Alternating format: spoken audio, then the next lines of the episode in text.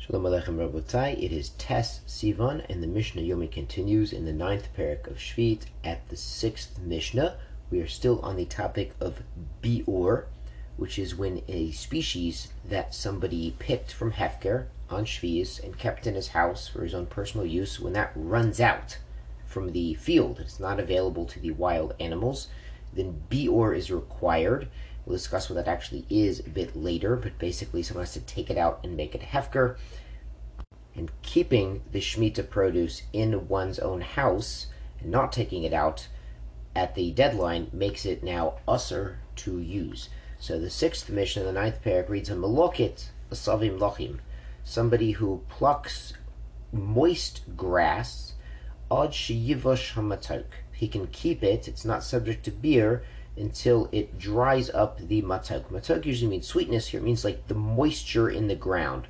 So as long as the ground is still moist, then we assume there is moist grass available somewhere for the animals, and it's not yet chayiv in bior. Hamegabev biyavish, somebody who gathers up dry grass. You'll note that this is a different verb. Malaket is like plucking or cutting off. Megabev is like gathering. So one's gathering up dry grass. He can keep it until the second rain, and this is even the second rain of the eighth year. So it's already in Marcheshvan of the eighth year. That's when dry grass is not really available. Now there's probably some grass somewhere, but at the time of the second rain, it kind of starts to rot, and it's not really as edible anymore for the animals. So that would be the bior for dry grass.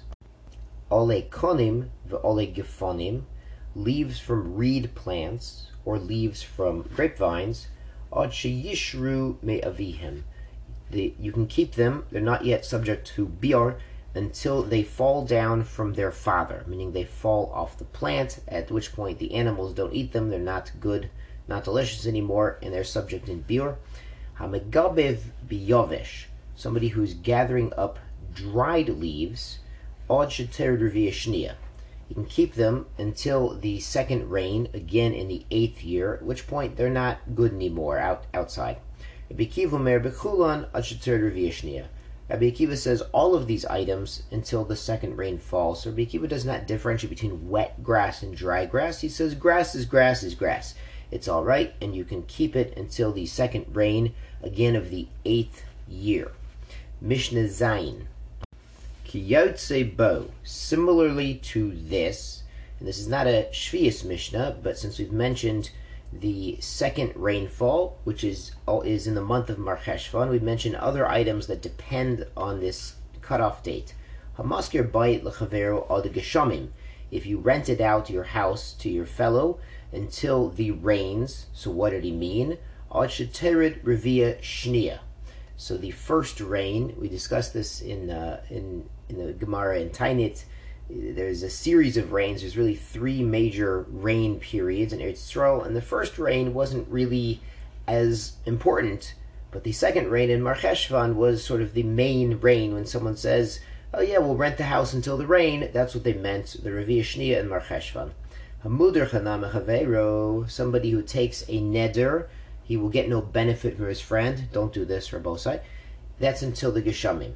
So it's it's sort of it's like the uh, the nuclear bomb of Nadarim. It's basically saying I want nothing to do with you, and I ban myself from having any hana from this person. And it's really a way of cutting a person out of your life.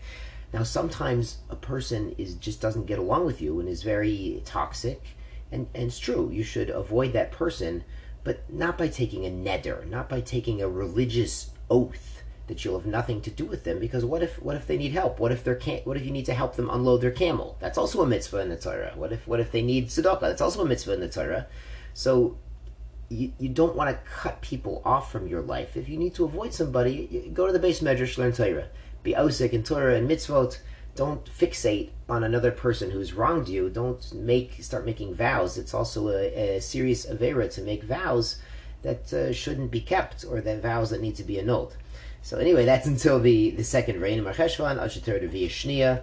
Good, Mishnah continues, Ematzai Aniyim Nechnasim the Pardesot, until when can poor people go into the orchards to gather, you know, the, the corners and the gifts that are left to the poor.